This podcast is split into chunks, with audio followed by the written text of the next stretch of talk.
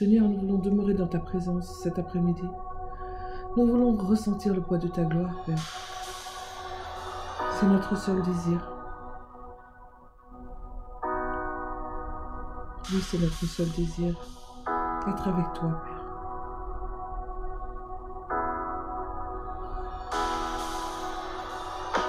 Père. Une chose que je désire, ce que je recherche, c'est de demeurer dans ta présence.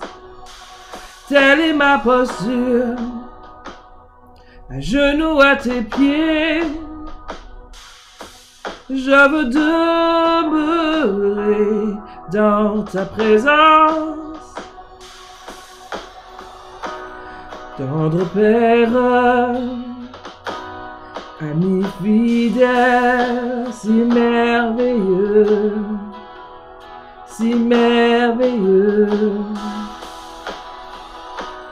Précieux Jésus, Sauveur parfait, si merveilleux, si merveilleux.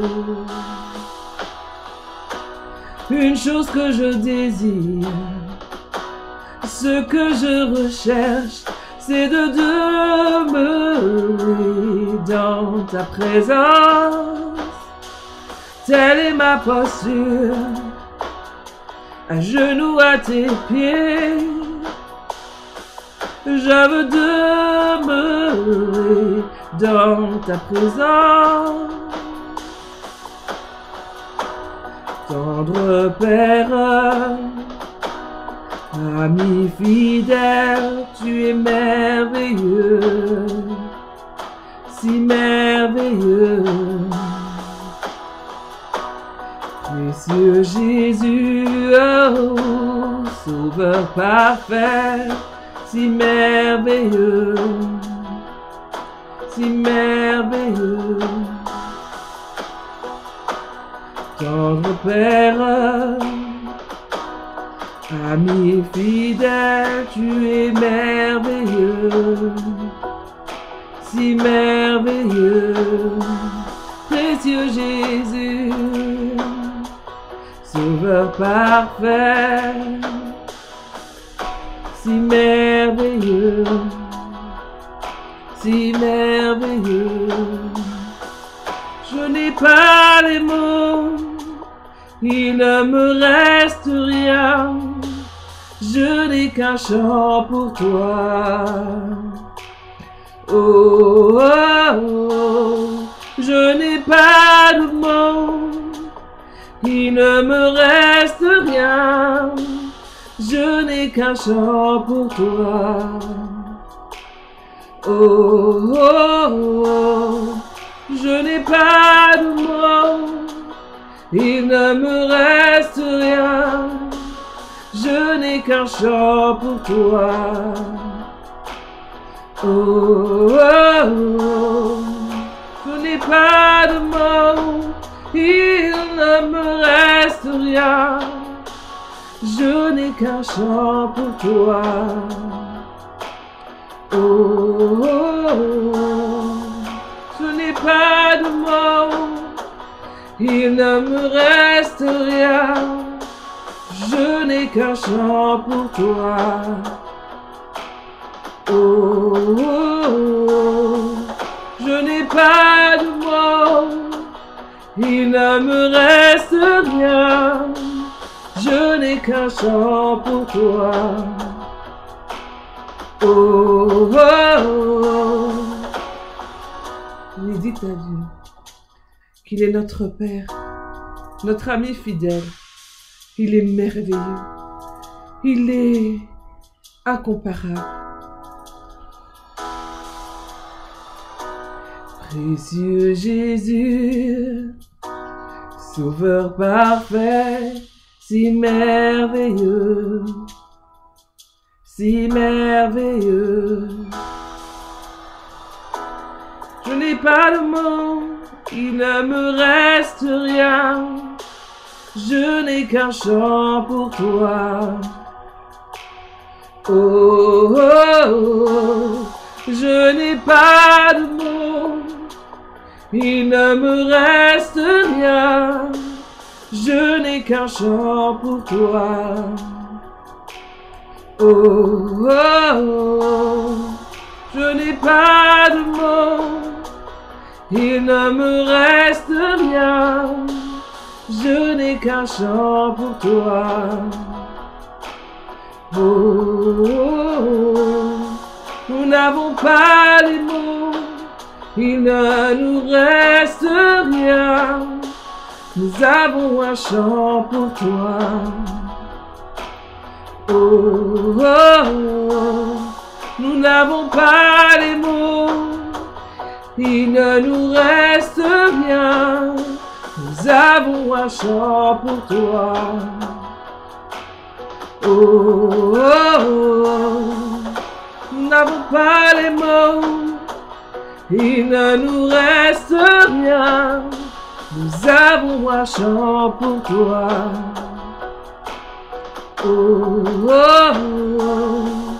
Aujourd'hui, la, suite de ce que nous voulons partager par rapport au centre apostolique. Donc, on va essayer de définir les ministères et ce qu'est un centre apostolique. Alors pensez bien que sur le temps imparti dans, dans un culte, il n'est pas possible de parler de, de tout, euh, d'avoir tous les aspects, mais d'abord, euh, ce que j'ai sur le cœur, c'est de peut-être euh, faire réfléchir sur des choses qui semblent acquises et qui pourtant n'ont pas spécialement de, de fondement biblique. Et euh, nous allons voir que, que, Dieu a fait les choses d'une manière extraordinaire, donc au travers de ces euh, cinq dons de la parole que nous retrouvons dans Éphésiens chapitre 4 verset 11, et que chacun euh, vient compléter l'autre pour que les saints soient effectivement amenés à maturité et qu'ils puissent ne plus être ballottés, mais qu'ils puissent faire les choses euh, vraiment selon la, volonté de Dieu. Dans les cinq, euh, on peut faire une petite distinction entre deux et puis un trio. Et vous savez que euh, même au niveau des disciples, il y avait des disciples qui suivaient Jésus, il y a eu le choix des douze, et dans les douze, il y en avait trois Hein, que ce soit Pierre, Jacques et Jean, et puis il y en avait encore un qui a été encore un peu plus loin. On va parler d'abord du, premier niveau, euh, parce qu'on on va aller en progression pour amener euh, ceux qui se convertissent à la maturité. Et bien sûr, le premier, c'est l'évangéliste. On parle trois fois de l'évangéliste dans le Nouveau Testament. Euh, oui, dans le Nouveau Testament. Donc, euh, c'est finalement peu. Donc, il y a une fois qui se retrouve dans Éphésiens chapitre 4, verset 11. Retenez cette, cette référence. Euh, on en parle aussi dans Actes au chapitre 21, le verset 8, qui nous dit, Nous partîmes le lendemain et nous arrivâmes à Césarée, étant entrés dans la maison de Philippe l'évangéliste, qui était l'un des sept, nous logeâmes chez lui. Et puis on le retrouve dans 2 Timothée chapitre 4, le verset 5.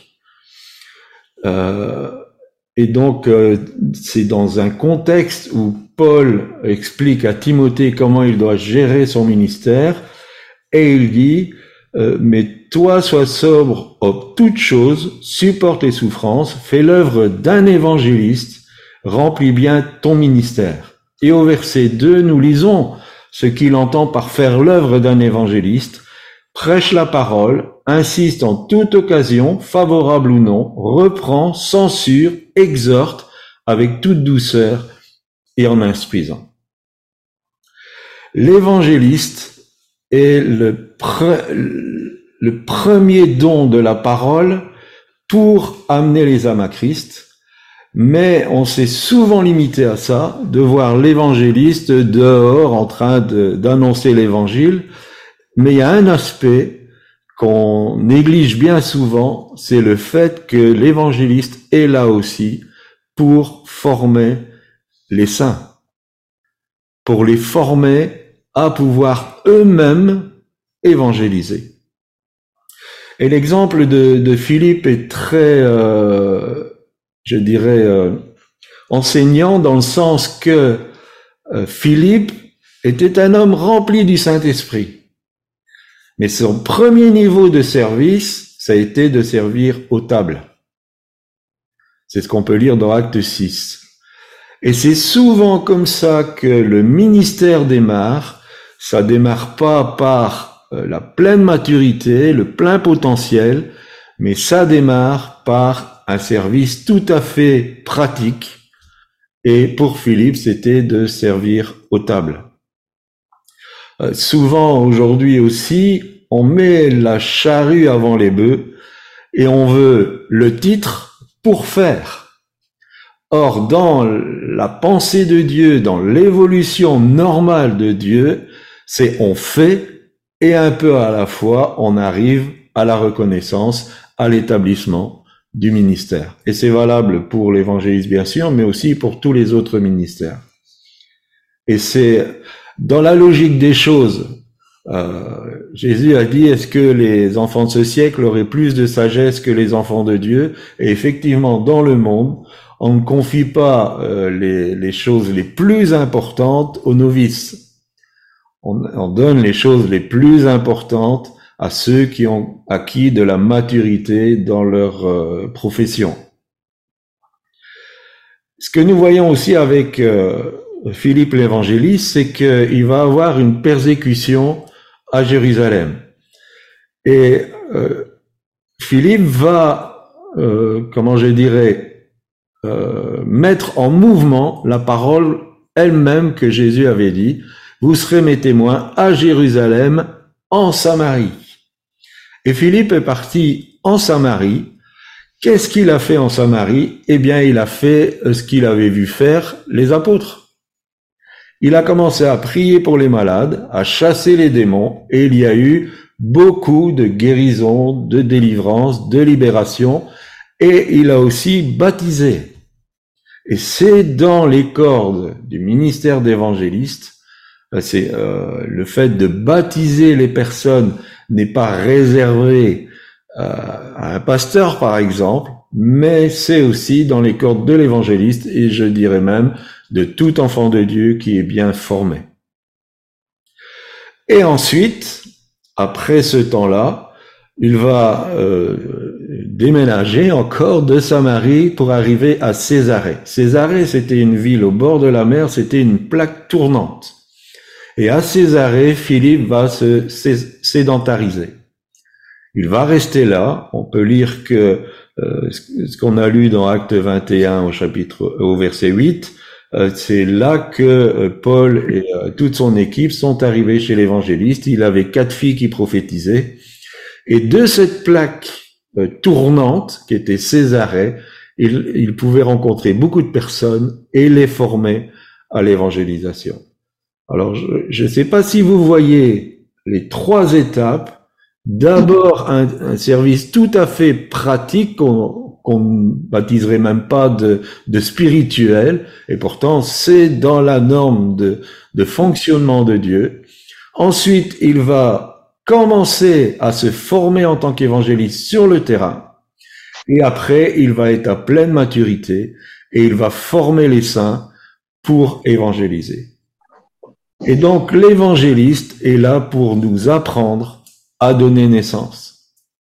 Il est là pour nous apprendre à comment annoncer l'évangile, comment partager euh, l'évangile. Qu'est-ce que c'est que évangéliser? Donc il, va équiper les saints pour savoir faire les choses d'une manière correcte. Et vous savez que euh, un inconverti, sa première rencontre avec l'évangile, elle est bien souvent déterminante. Et si c'est une odeur de vie, ça va communiquer la vie. Si c'est une odeur de mort, ça va communiquer la mort. Et souvent, j'ai pu rencontrer cela, euh, on rencontre des personnes qui ont déjà été évangélisées, mais d'une très mauvaise manière, et ils sont très réfractaires à l'évangile. Donc l'évangéliste est là pour euh, nous apprendre à bien évangéliser.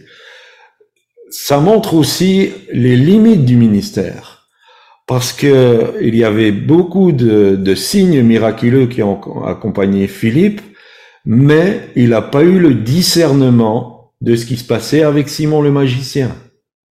C'est les apôtres, quand ils sont arrivés pour donner un coup de main à ce qui était en train de se produire en Samarie, qui ont remarqué euh, le piège du diable qui s'est manifesté au travers de Simon euh, le magicien, et le Saint-Esprit n'avait pas été donné à aucun d'eux non plus. C'est au moment où les apôtres sont arrivés que le Saint-Esprit a été répandu. Rappelez-vous, la semaine passée, je vous disais que Jésus a reçu le Saint-Esprit parce qu'il a été glorifié et il a communiqué ce don à ses apôtres. Voilà pour euh, l'évangéliste. Donc c'est une erreur de croire qu'un évangéliste, c'est quelqu'un qui fait des campagnes d'évangélisation, c'est quelqu'un qui est toujours dehors, mais il a sa place pleinement au sein du corps de Christ pour former les saints et pour fonctionner avec les autres ministères. Ensuite, et je vais le placer là, vous serez peut-être surpris, euh, nous avons le pasteur. Nous avons déjà dit que le mot pasteur, quand on parle euh, d'un homme, je ne dis pas quand on parle de Jésus qui est le bon pasteur, le bon berger, mais quand on parle d'un, homme, dans le Nouveau Testament, ça se retrouve qu'une seule fois. Ça se retrouve dans Éphésiens chapitre 4, le verset 11. Mais il a sa place. Alors, qu'est-ce qu'un pasteur est appelé à faire? On ne trouve pas son cahier des charges dans le Nouveau Testament. Et pour ceux qui ont déjà fait la formation au pastorat dans le cycle 2, ce sera une révision cet après-midi. Son cahier des charges se trouve dans Ézéchiel 34. C'est abordé d'une manière négative. Là, l'Éternel va communiquer tous les reproches qu'il fait aux bergers d'Israël. Il y a trois reproches importants euh, le premier, c'est que les pasteurs en Israël mangeaient sans faire paître. Et nous pouvons remarquer que dans bon nombre euh, d'églises pastorales, comme nous les avons appelées, le pasteur cache la vérité de la parole. Il cache la vérité de la parole et ses brebis sont obligés de simplement se nourrir de ce que lui veut donner. Parce qu'il y a tout l'aspect de, la peur, de la concurrence, de la peur de, perdre un statut. Et on peut remarquer que dans l'Église catholique romaine, même l'accès à la Bible a été fermé pendant très longtemps. Le deuxième des reproches qu'on fait, c'est qu'il se met aux choses, c'est-à-dire euh, l'Éternel reproche, vous avez euh, bu le lait et vous vous êtes vêtu de, de la laine, et les pasteurs se sont mis en sécurité. Une sécurité matérielle, une sécurité de subsistance au détriment du peuple. Et enfin, en dépouillant les autres, en offrant sacrifice, vous avez sacrifié les brebis qui étaient grasses c'est euh, une image pour euh, quand j'ai préparé euh, ce message du sacrifice des potentiels. Et pour avoir vu fonctionner beaucoup d'églises pastorales, bien souvent le pasteur récupère les idées des uns et des autres qui sont inspirées et il les met à sa sauce et il en revendique la paternité c'est-à-dire qu'il puise dans le potentiel des autres pour asseoir son autorité.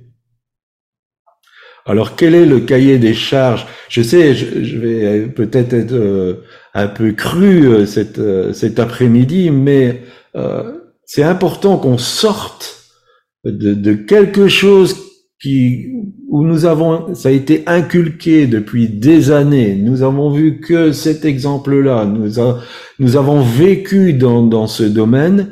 Et pour passer de l'église pastorale à l'église apostolique, quelque part, il faut faire table rase de, de toutes ces choses qui sont enfouis même en nous parce que nous l'avons eu depuis euh, depuis des années. Et euh, ici, dans notre communauté, nous n'avons pas de nouveaux convertis. Un, nouveau converti, il s'adapte très facilement à une structure apostolique. Mais quand on a un passif d'enfant de Dieu, on a toutes sortes de conceptions, et ces conceptions, euh, on croit que c'est la vérité. Or, euh, bien souvent, ça n'a pas servi à l'avancement du royaume de Dieu, ça n'a pas servi les intérêts de Dieu. Alors, le cahier des charges du pasteur, bien sûr, c'est de paître le troupeau. Et j'ai aimé parce que Larousse définit le mot paître, manger la végétation la plus basse. Et en fait, le pasteur est là pour prendre en charge les personnes qui ont été mises au monde par l'évangéliste et par les personnes que l'évangéliste a formées et commencer le nettoyage et commencer à donner de la nourriture qui est du lait. Les pasteurs donnent le lait, ils donnent la base, la base de la vie chrétienne. Et euh, comme nous le disons dans, dans le cours sur euh, euh, la maturité chrétienne, au début, bien souvent, il faut changer les couches, il faut, euh, il faut donner à manger sans vraiment que le bébé ait des réactions. Donc ça, c'est son, son niveau, son domaine où il doit mettre ces personnes dans un environnement où elles vont commencer à manger la parole de Dieu, mais le petit lait. Donc il donne les rudiments. Il doit fortifier les faibles, il doit guérir les malades, et dans ce sens il y a la guérison psychique, il doit penser les blessés, il doit ramener les égarés, et quelque chose que très peu de pasteurs font, ramener les perdus, Juger entre brebis grasses et maigres et donc exercer une justice dans ce peuple naissant. Faire disparaître les animaux sauvages, donc euh, ça peut être euh, les démons, quand l'Ancien Testament parle des animaux sauvages, c'est bien souvent le, le domaine euh, spirituel mauvais, mais aussi, comme dans Actes au chapitre 20, le verset 29, les loups cruels, qui essayent de, de se ravir de ces jeunes brebis. Il doit briser les liens du joug, alors bien sûr le joug de la loi, le joug que les personnes euh, portent sur eux et qui est contraire à la liberté de l'évangile. Et ils doivent mettre le troupeau en sécurité. Surtout dans ces temps difficiles, nous avons besoin du vrai ministère pastoral. Nous avons profondément besoin de ces personnes qui prennent soin des petits. Donc on est dans le deuxième domaine. Ces nouveau-nés commencent à rentrer dans un domaine de maturité. Et bien sûr, l'erreur, c'est d'avoir cru que le pasteur est le leader incontesté et unique d'une communauté. Et c'est très appauvrissant et bien souvent pour lui et pour la communauté. On en arrive au trio. 1 Corinthiens chapitre 12 verset 28 nous dit, Et Dieu a établi dans l'Église premièrement des apôtres, secondement des prophètes et troisièmement des docteurs. Et j'ai, et on les voit en fonctionnement euh, dans Actes au chapitre 13, le verset 1, dans l'église d'Antioche où il y avait un fonctionnement des prophètes, des docteurs et des apôtres ensemble. Ils fonctionnaient ensemble dans leur ministère. Et je suis interpellé parce que pour moi, notre âme, elle est composée de, de trois éléments que sont l'intelligence, le cœur et la volonté. Et dans ces trios, ce trio, je revois le même schéma. Nous avons le docteur, qui est l'intelligence. Nous avons le prophète, qui est le cœur, qui communique le cœur de Dieu. et nous avons l'apôtre qui est celui qui exerce la volonté. Si nous voulons, et je ne vais pas trop m'étendre là-dessus, mais si nous voulons être une personne équilibrée, nous ne pouvons pas avoir l'intelligence au contrôle. Parce que nous allons tout passer par la raison. Tout ce qui n'est pas raisonnable sera éjecté d'office. Nous ne pouvons pas mettre le cœur en premier parce que nous serons des sentimentaux et que tout va passer par des émotions positives et négatives. Et quelqu'un qui est sentimental, dont c'est cet élément-là qui est principal pour conduire sa vie, il peut passer du meilleur au pire, du je t'aime au je te déteste, tout ça dans un temps très très court. Si nous voulons être des personnes équilibrées, nous devons être des êtres volontaires. Alors je dis pas caractériels, parce qu'il y a des personnes où la volonté ne prend aucun compte de ce qui est raisonnable ni de ses sentiments et qui devient caractériel. Mais si nous sommes équilibrés, notre volonté va prendre les informations de notre intelligence et de notre cœur et elle va prendre une décision réfléchie, mais aussi juste dans, dans le sens des sentiments. Et euh, on se rappelle de Salomon qui disait veille sur ton cœur plus que toute autre chose, parce que c'est de lui que découlent les sources de la vie. Et donc, on en arrive, l'intelligence de ce trio, évidemment, c'est le docteur. On parle déjà un peu plus des, docteurs dans, le Nouveau Testament. J'ai pas repris exactement le nombre. Mais quel est le, rôle du docteur? Donc nous avons nos premiers-nés qui ont eu les, rudiments, le, lait, pour euh, commencer à évoluer dans la maturité. Le docteur va aller beaucoup plus loin. Le docteur va donner une euh, explication et une connaissance pratique de la parole de Dieu. Et ce qui est extraordinaire avec le, docteur, c'est qu'il va ramener des choses complexes dans un langage que ces euh, nouveau-nés un peu plus matures, on va dire ces, ces enfants de, de 7-8 ans, peuvent comprendre. Il va les amener à, par son langage, à comprendre les vérités bibliques. Et en se saisissant de ces vérités bibliques, la vérité vous affranchira et vous rendra libre. Ils vont commencer à remporter des victoires spirituelles parce qu'ils saisissent les vérités de la parole de Dieu. Il va bien sûr recadrer la vérité par rapport aux hérésies des faux docteurs. Ce sera un, un féru de combattre contre les faux docteurs et si on a eu Philippe qui servait aux tables, on avait aussi un Étienne qui servait aux tables. Et Étienne s'est orienté vers un ministère de docteur.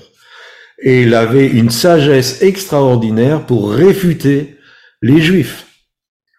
Bon, malheureusement, euh, il a, il a très vite euh, été mis à mort, mais c'était un ministère de docteur et il avait cette sagesse, cette connaissance pour réfuter les faux docteurs. Euh, le docteur ne dit pas toujours des choses agréables. D'ailleurs, c'est ce que on peut, on peut lire dans, si je prends pas la bonne feuille, ça va pas aller, euh, dans 2 Timothée au chapitre 4, le verset 3, car il viendra un temps où les hommes ne supporteront plus la saine, doctrine, mais ayant la démangeaison d'entendre des choses agréables, ils se donneront une foule de docteurs selon leurs propres désirs. Le ministère de docteur levé par Dieu va pas toujours dire des choses plaisantes. Il va pas toujours euh, satisfaire son auditoire. Mais je vous garantis qu'il va dire la vérité. Et c'est la vérité qui est importante à connaître. De Pierre euh, chapitre 2, le verset 1, il y a eu parmi vous le, le peuple de faux prophètes, il y aura de même parmi vous de faux docteurs, qui introduiront des sectes pernicieuses et qui, reniant le maître qui les a rachetés, attireront sur eux une ruine soudaine. Et si aujourd'hui on n'est pas spectateur de ce phénomène, d'une foule de docteurs, de faux docteurs, qui introduisent des sectes pernicieuses, qui, introduisent des sectes et des euh, doctrines de démons. Et voilà quelque part pourquoi le peuple de Dieu est si mal en point, parce que beaucoup prennent tout à tout vent et euh, ils ne sont plus dans la vérité. Ils ne connaissent plus la vérité. Et la vérité les dérange.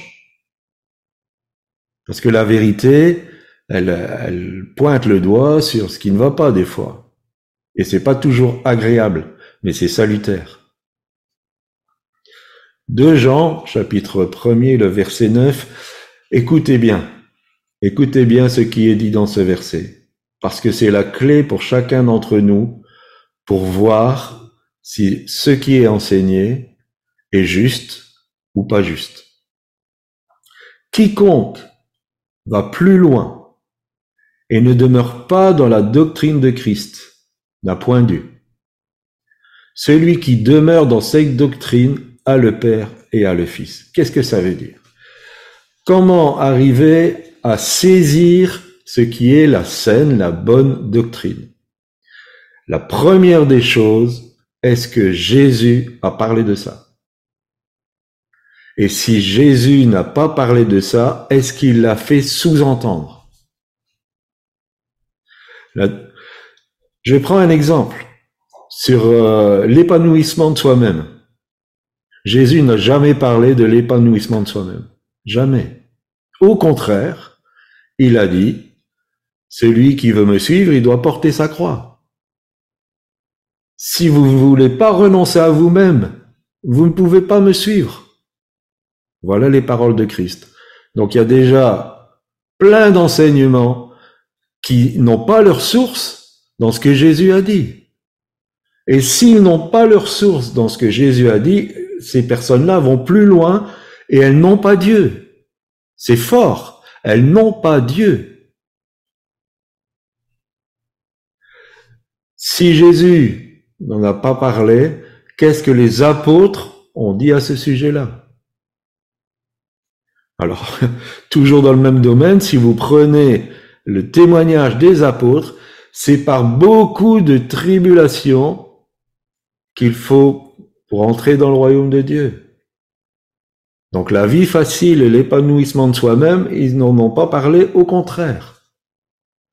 Et enfin, pour bien ficeler tout cela, est-ce que c'est cohérent avec l'ensemble de la parole de Dieu?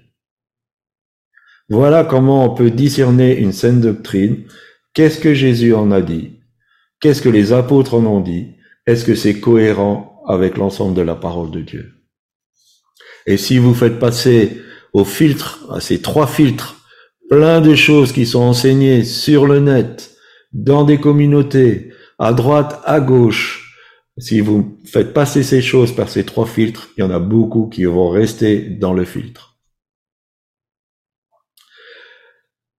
Et une des erreurs, malheureusement quelquefois commis par les docteurs, c'est qu'ils restent trop au niveau de la théologie.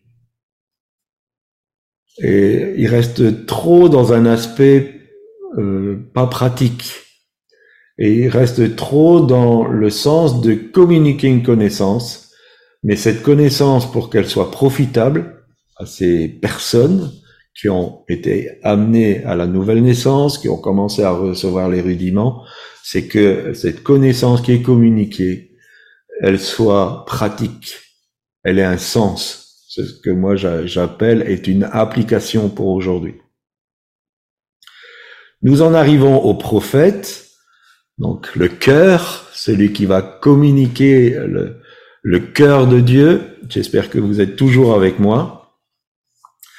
Alors, première erreur, c'est que quand on dit prophète, souvent on pense que c'est quelqu'un comme Jean-Baptiste, qui fait la guerre à tous les péchés qui sont euh, dans le secteur, qui a une vie très austère, qui a un manteau de poils de chameau et qui mange des sauterelles. Il n'y a rien de plus faux que ça. Il y a toutes sortes de profils de prophètes. Nous avons des intercesseurs, comme Anne, qui était dans le temple. Nous avons des, euh, euh, comme Jude et Silas, qui étaient des prophètes qui structuraient les communautés. Vous avez, euh, comme Daniel, des prophètes qui sont à côté du leadership, et même quelquefois dans le monde séculier. Vous avez bien sûr des Jean-Baptiste qui amènent euh, à la repentance, qui, qui sont là pour euh, amener un souffle de sainteté. Vous avez aussi euh, ceux qui ont le, le, prophétisme de la consolation, comme David, acte chapitre 2, le verset 30, David était prophète. Et son prophétique se manifestait par la louange. Et nous avons aujourd'hui des ministères de prophètes qui sont dans le domaine de la louange et qui amènent une louange prophétique. Et quand cette louange prophétique se manifeste, il y a la consolation, il y a la guérison intérieure, il y a des, réparations, des pardons qui sont donnés. Donc il y a plusieurs euh, profils de prophètes. Mais le rôle d'un prophète, quand il est dans, son plein, potentiel de, ministère, ce n'est pas de prophétiser à tout va. Au contraire, il est là pour faire grandir le prophétique dans la communauté et d'équiper les saints donc ceux qui ont, sont nés de nouveau, excusez-moi, je, reviens, mais pour que ça, ça rentre, ceux qui sont nés de nouveau par l'évangéliste, ceux qui ont été formés au rudiment par le pasteur, qui ont été euh, établis dans la parole de Dieu par le docteur, maintenant, ce prophète va les amener à vivre dans le domaine prophétique. Et il va faire grandir le prophétique dans la communauté et chez ses saints il va aussi gérer le prophétique. Quand l'Église se réunit, il va gérer le prophétique. Et quand un prophète peut gérer le prophétique, euh, ce qui est souvent euh, les fioritures du prophétique tombent. Alors on est loin de la personne qui donne deux prophéties qui se réalisent et qui croit qu'il est prophète. Il va déceler les dangers, et notamment dans l'intercession, il va recevoir les, euh, manigances du diable. Il va donner des directives au leadership. Et il va aussi, euh, comment je dirais, amener chaque personne dans son potentiel. Le prophète à cette clairvoyance pour définir ce qu'est l'appel de chacun. Parce qu'il reçoit du cœur de Dieu ce qu'est le cœur de Dieu sur la vie de quelqu'un. Et dans le domaine prophétique, il y a des paroles qui sont données, c'est le cœur de Dieu qui est expliqué. C'est ce que Dieu veut pour telle et telle personne. Ces personnes n'y entrent pas. Pourquoi? Parce que avec la parole prophétique, il y a toujours le sous-entendu si tu obéis. Si tu restes fidèle, bien sûr, mais si tu obéis, même si c'est pas prononcé. Et le prophète peut vous annoncer des, ministères, il peut vous annoncer des œuvres. C'est le cœur de Dieu pour votre vie. Mais vous n'allez pas y entrer si vous n'obéissez pas. On peut pas dire je suis appelé à telle chose et ne pas le faire. C'est un non-sens. On peut, quelquefois, on a, les gens se donnent des titres, je suis prophète des nations. Ok. Tu as prophétisé aux nations? Ah ben non, j'ai pas encore eu l'occasion et tout ça. Donc t'es pas prophète des nations. Tu seras peut-être, mais il y a tout le cheminement. Donc, ne cherchons pas les titres, cherchons à progresser dans l'appel que Dieu nous a donné parce que nous marchons dans l'obéissance. Et donc, ce quatrième domaine est très important parce que beaucoup, beaucoup, beaucoup de personnes qui œuvrent ne sont pas à la bonne place, ne sont pas la bonne personne à la bonne place. Et il y a une perte, une double perte, parce qu'ils sont à la place que quelqu'un d'autre devrait occuper, et il y a une place vacante parce qu'ils n'y sont pas. Et beaucoup, même au niveau des, pasteurs, ne sont pas pasteurs. Ils ont peut-être un autre ministère et ils sont malheureux. Parce que pour eux, nourrir les nouveau-nés, ça, ça ça les intéresse pas. Pour eux, ils sont évangélistes. Tout ce qu'ils veulent, c'est donner naissance, donner naissance, donner naissance. Et quand l'église, elle, pleure parce qu'elle a des besoins, il y a personne qui s'en occupe. Enfin, nous arrivons à l'apôtre, donc qui est la volonté. Je pense peut-être que pour définir en premier l'apôtre, c'est un homme de fondement. Paul dira dans 1 Corinthiens chapitre 3 le verset 10, Selon la grâce que de Dieu qui m'a été donnée, j'ai posé le fondement, comme un sage architecte. Et ce fondement, bien sûr, c'est Christ. C'est Christ dans cette déclaration de Pierre. Tu es Christ, tu es le Fils de Dieu. Et c'est sur cette révélation que Jésus a dit, je bâtirai mon Église. Et donc l'apôtre, il met les fondements, il établit les fondements. Et après, il dit, mais que chacun prenne garde à la manière dont il bâtit dessus l'apôtre va mettre les fondements et les fondements qui sont basés sur la doctrine de Christ. Ensuite, il va être défenseur de cette doctrine. Il va défendre la vérité de la doctrine de Christ. Matthieu chapitre 28, le verset 20, et enseignez-leur à observer, c'est Jésus qui parle, tout ce que je vous ai prescrit. Et voici, je suis avec vous tous les jours jusqu'à la fin du monde. Voilà le rôle de l'apôtre, c'est de enseigner tout ce que Jésus a prescrit à ses apôtres. Acte chapitre 15, verset 28, car il a paru bon au Saint-Esprit à nous de ne vous imposer d'autres charges que ce qui est nécessaire. Dans Acte 15, il y avait quelque chose de nouveau qui s'est produit. Il y avait beaucoup de non-juifs qui se convertissaient et euh, certains juifs voulaient qu'ils respectent la loi de Moïse. Et donc les apôtres à Jérusalem étaient confrontés à cette euh, discussion sur est-ce qu'il faut le faire, est-ce qu'il ne faut pas le faire. C'était nouveau parce que dans leur conception juive, c'était tout à fait logique que quelqu'un qui croit en Dieu mette en pratique la loi mosaïque.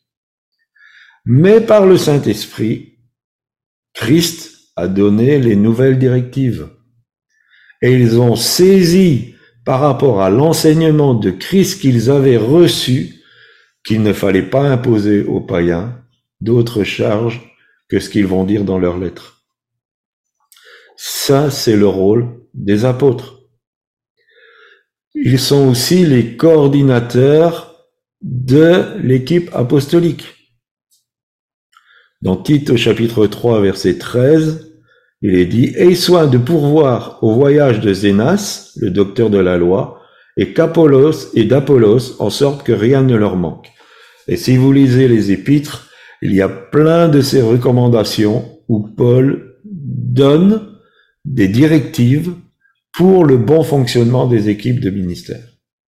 Que ça soit pour Phoebé à, Rome, que ça soit pour euh, ici euh, Zénas et Apollos, pour euh, Tite quand il va aller en Crète, pour comment il doit faire pour gérer les, communautés qui se lèvent. Donc, il a coordonné toute l'activité des équipes apostoliques. Et dans les équipes apostoliques, nous avons l'apôtre, le prophète, le docteur, et euh, accessoirement, il peut y avoir le pasteur et l'évangéliste. Et bien sûr, c'est lui aussi qui s'oppose aux puissances des ténèbres par rapport aux hommes forts.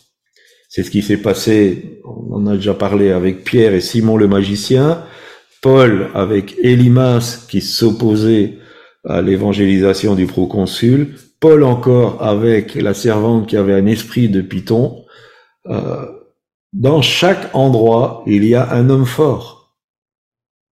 Et cet homme fort est reconnu et discerné par le ministère apostolique, et c'est à lui que revient l'autorité de pouvoir nettoyer le territoire. Luc chapitre 11 verset 22, Mais si un plus fort que lui survient et le dompte, il lui enlève toutes les armes dans lesquelles il se confiait et il distribue ses dépouilles. C'est aussi le ministère apostolique qui envoie les formés dans leur ministère. Et donc, le, ministère apostolique fonctionne bien avec le docteur et le prophète pour discerner ses potentiels, pour voir si c'est le temps, si euh, ce qui est la, structure biblique nécessaire est acquise, et alors c'est l'apôtre qui envoie, et il a envoyé, Paul, énormément de, personnes. Donc, on peut dire que l'apôtre est un homme de fondement, et c'est aussi celui qui coordonne l'activité ministérielle, et je dirais une des caractéristiques aussi de l'apôtre, c'est la conciliation d'être capable de faire travailler les gens ensemble. Alors l'erreur qu'on peut commettre, c'est de croire qu'on est apôtre parce qu'on crée plusieurs églises et que que dans ce contexte-là. J'ai oublié de dire que euh, pour le prophète, on croit qu'on est prophète que quand on fait des miracles. Il faut savoir que Jean-Baptiste n'a jamais fait de miracle et c'était le plus grand. Bien sûr, il avait une onction de repentance extraordinaire, mais il n'a jamais fait de miracle, Jean-Baptiste. Et donc, euh, l'apôtre ne se définit pas euh, parce qu'il crée des églises. Il se définit parce qu'il est un homme de fondement, un, défenseur de la sainte doctrine, et aussi de savoir envoyer les, les, potentiels. Entre autres, des apôtres bibliques n'ont pas fondé d'église. D'ailleurs, euh, à Rome, euh, la tradition dit que c'est Pierre qui a, qui a établi l'église de Rome, mais c'est faux. En fait, l'église de Rome, euh, probablement, et même je dirais très très probablement, a été fondée par des juifs qui étaient à Jérusalem le jour de la Pentecôte. Et donc ce sont ces, ces personnes-là qui ont été formés, et on va en parler un peu plus euh, en avant après, qui ont créé les églises. Ils n'étaient pas apôtres, mais ils étaient formés par le ministère apostolique. Alors, une autre erreur, euh, je me suis penché euh, sur la question, c'est de dire une femme peut être apôtre parce qu'on parle de Junias, ou Junia si vous prenez la seconde 21. Euh, le grec veut dire jeune. En fait, ça ne définit pas si c'est un masculin ou un féminin. Euh, ça se retrouve une seule fois, un peu comme notre pasteur de Éphésiens 4, 11. C'est dans Romains au chapitre 16, verset 7.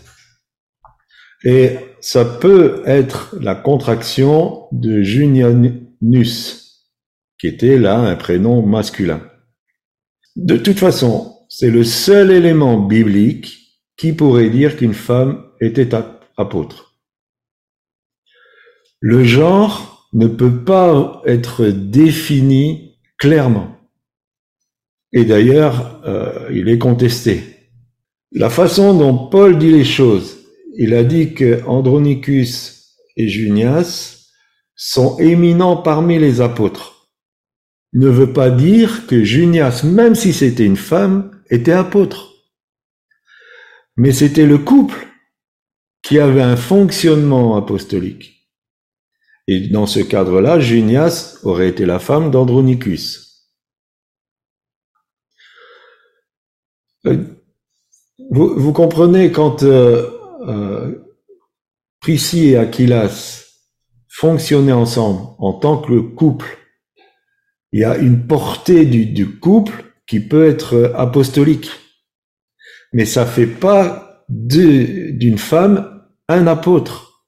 C'est deux choses différentes. J'espère que vous saisissez ma pensée.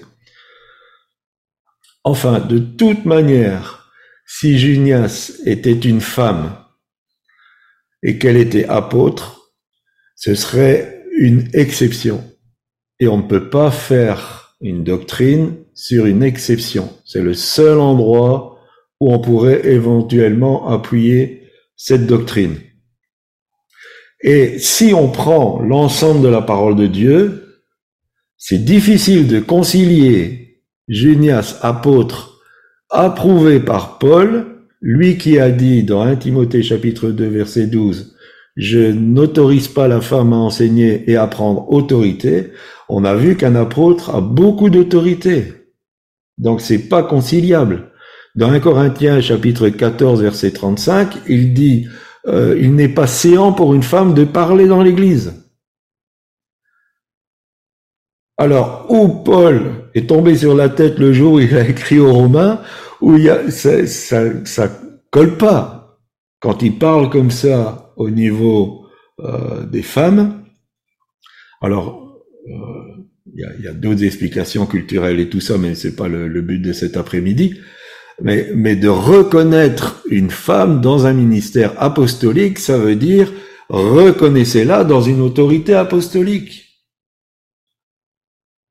Et le meilleur exemple, il y avait des femmes de qualité autour de Jésus. Il y avait vraiment des femmes de qualité autour de Jésus. Aucune d'entre elles n'a été choisie comme apôtre. Si c'était vraiment la volonté de Dieu, et on peut euh, claironner, il n'y a plus ni juif, ni grec, ni femme, ni homme. C'est hors contexte, ça n'a rien à voir avec ça. Donc pour moi, une femme ne peut pas être apôtre. Et nous verrons qu'une femme ne peut pas être ancien. Voilà, je referme la parenthèse. ne vous fâchez pas avec moi, c'est pas restrictif ni rébarbatif, mais que chacun puisse être à sa place. Alors, euh, nous allons parler, je suis long cet après-midi, excusez-moi, des centres apostoliques. Et je vais en parler de, trois. Et le premier, bien sûr, c'est Jérusalem. Faut savoir qu'après la Pentecôte, il y a eu un enseignement intensif, intensif, intensif. La Bible nous dit qu'ils étaient tous les jours ensemble.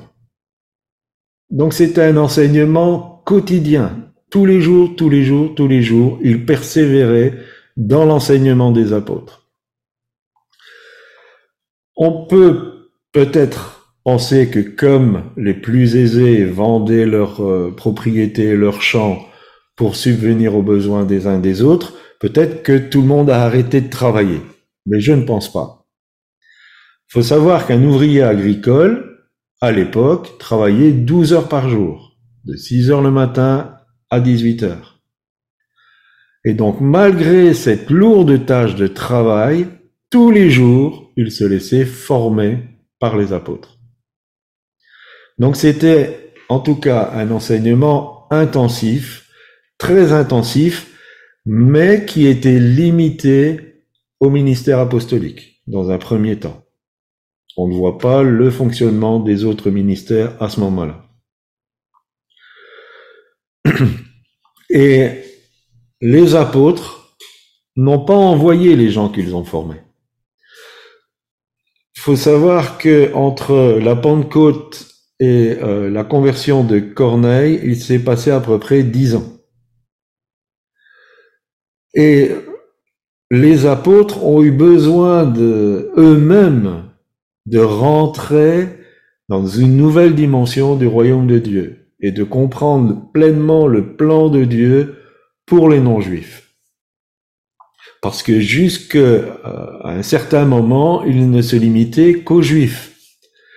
Donc eux n'ont pas envoyé vers les païens, parce qu'ils n'étaient pas encore prêts. D'ailleurs, quand euh, Pierre va baptiser euh, Corneille et sa maisonnée, il va se faire reprendre. Et c'est à force d'explications de phénomènes surnaturels que euh, les frères vont se calmer. Donc le terme est bien vont se calmer, donc ça devait chauffer. Euh, mais c'est la persécution qui a fait que les gens formés, qui ont reçu cette formation intensive, sont partis et ont commencé à évangéliser la Samarie et après ont été plus loin. Et euh, c'est accompli pour eux, vous, euh, acte chapitre 1er, le verset 8, mais vous recevrez une puissance, le Saint-Esprit survenant sur vous, et vous serez mes témoins à Jérusalem, dans toute la Judée, dans la Samarie, et jusqu'aux extrémités de la terre. Donc cette persécution, quelquefois le mot persécution fait peur, mais elle a accompli la promesse de Christ. Ensuite, nous avons Antioche c'est aussi ces personnes formées qui sont arrivées à Antioche. Antioche était une très grande ville. C'était un grand, grand centre. Et là, à nouveau, donc vous savez qu'il euh, y a eu des, conversions, c'est là d'ailleurs qu'on a appelé euh, les convertis euh, chrétiens, parce qu'ils voyaient que ces gens faisaient ce que le Christ faisait. C'est là que Barnabas, en tant que ministère d'apôtre, est envoyé pour voir ce qui se passe. C'est là qu'il va chercher Paul à Tars pour le ramener. Qu'est-ce qu'ils font dans une école pendant une année? Enseignement, enseignement, enseignement, enseignement. C'est la base du centre apostolique.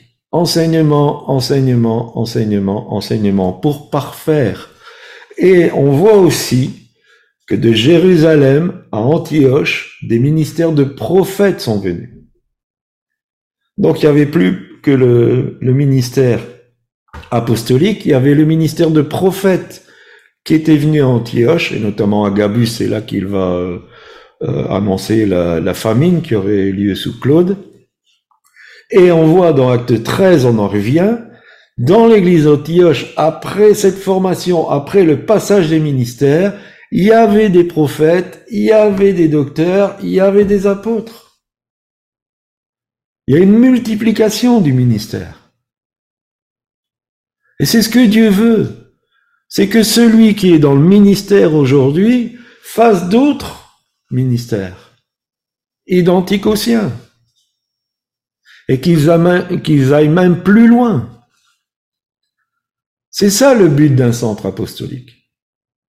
C'est de pouvoir passer de cette nouvelle naissance, à avoir les rudiments de la parole de Dieu, à être établi dans la vérité de la parole de Dieu, à savoir son appel, son potentiel, et à être envoyé dans son ministère. C'est ça le but d'un centre apostolique. Et donc, euh, nous avons un troisième, qui se trouve à Éphèse. Et on voit que à Éphèse, l'évangile a commencé, et notamment par Apollos. Et Apollos euh, n'avait pas euh, toute la vérité. Et il enseignait que le baptême de Jean. Quand euh, et Aquilas ont entendu ça, ils l'ont pris à part et ils l'ont formé. Et après, Apollos euh, a évolué dans son ministère. Quand Paul est arrivé à Éphèse, il a rencontré des disciples qui ne connaissaient que le baptême de Jean. Il va ramener le baptême du Saint-Esprit. Éphèse c'était euh, l'image de la corruption euh, de l'occultisme. Éphèse était sous la domination du temple de Diane. Et bien sûr de Diane qui était euh, un démon qui se cachait derrière cette divinité. C'était un centre très obscur. Et le travail de l'Église a été tellement fort que les personnes qui habitaient Éphèse, quand ils ont vu la puissance qui se manifestait, ont tous pris leurs livres de magie et les ont brûlés. Même, euh, c'est là qu'il y a eu cette contestation d'un orfèvre qui construisait des petites dianes et son commerce était en faillite. Tellement il y avait des conversions. Qu'est-ce qu'il y avait à Éphèse? Une école qui a tourné pendant deux ans, enseignement, enseignement, enseignement, au point que toute l'Asie et toute la région avaient reçu l'enseignement du Seigneur. Même chose qu'à Jérusalem, qu'à Antioche, à Éphèse, de l'enseignement, des gens qui sont formés, qui accomplissent des miracles, qui sont appelés chrétiens parce qu'ils font les mêmes œuvres de Christ, et une population qui vit dans l'occultisme et qui se tourne vers le Seigneur. Ça, c'est l'avancement du royaume de Dieu. Amen. C'est ce que nous voulons voir. C'est ce que nous voulons voir. Que la puissance de Dieu se manifeste et qu'il y ait des conversions et des gens qui sont dans les ténèbres qui viennent à la lumière. Je m'écourte un peu pour simplement dire donc le centre apostolique EZ37M, ça va être quoi? D'abord, de la formation. On en fait déjà depuis euh, plusieurs années, mais on va l'intensifier. Et on va l'intensifier avec les personnes qui euh, sont sérieuses dans ces études et qui euh, qu'on sent qu'ils peuvent aller plus loin. Ce sera centralisé. Un centre apostolique, c'est un centre. Donc il n'y aura pas plusieurs centres apostoliques Z37M, du moins dans un premier temps. Après, peut-être que Dieu nous donnera de, faire des, des petits. Mais pour l'instant, on va centraliser. Le but de euh, cette formation, c'est de former, d'équiper, on y revient, et d'envoyer. Alors cet envoi, ça peut se faire en deux phases. Cet envoi peut être d'ouvrir une église de maison, dont on va parler la semaine prochaine, et de, fonctionner avec le centre apostolique, ou l'envoi, ce sera que quand le ministère est à maturité, il y a une reconnaissance et un envoi, mais c'est pas pour l'instant, mais ça, peut le devenir. Euh, et l'envoi pour équiper les saints dans ces maisons, ces églises en maison, ce qu'on appelle nous des e-maisons. Euh, on a cherché un terme moderne e-maisons qui vont s'appeler souffle de vie, on verra ça, euh, et, avec l'appellation de l'endroit. Parce que pour moi, le, euh, le vrai nom d'une communauté, c'est l'église de la ville. Et donc, si euh, il y a une e-maison ici, ce sera souffle de vie, église de Poitiers. Pour bien centraliser pour comprendre que nous sommes tous dans la même mouvance et donc ces ministères qui sont arrivés à maturité seront envoyés pour équiper les saints. Alors peut-être d'une manière physique, si c'est faisable. Si c'est pas faisable, il y a toujours avec les moyens comme on a aujourd'hui sur Zoom de pouvoir former, de pouvoir apporter. Ça permettra aussi à ces e-maisons d'animer le culte de notre communauté. Donc une fois que ce sera mis en place, bien sûr il y aura notre fonctionnement, mais ça permettra aussi à ces e-maisons qui seront connectées à ce culte de pouvoir prendre en charge un culte. Parce que on veut centraliser aussi euh, les différentes e-maisons sur le centre apostolique, afin que les personnes qui sont en charge des e-maisons puissent aussi avoir un temps de ressourcement, de ministère, et aussi de continuer à évoluer comme nous, nous allons continuer à évoluer. Et euh, ma petite chérie et moi, nous avons besoin de vos prières parce que c'est une lourde, lourde, lourde tâche. C'est une lourde tâche, mais euh, le Seigneur nous a convaincus de nous positionner.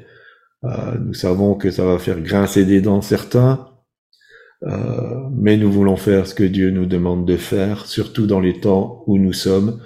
Et ce que nous souhaitons de tout cœur, c'est que chacun, chacune puisse entrer dans sa destinée avec le Seigneur et vivre un christianisme puissant de miracles, de signes, de guérison, de délivrance, de libération pour sa propre vie, mais aussi pour toutes celles et ceux qui seront sur son chemin.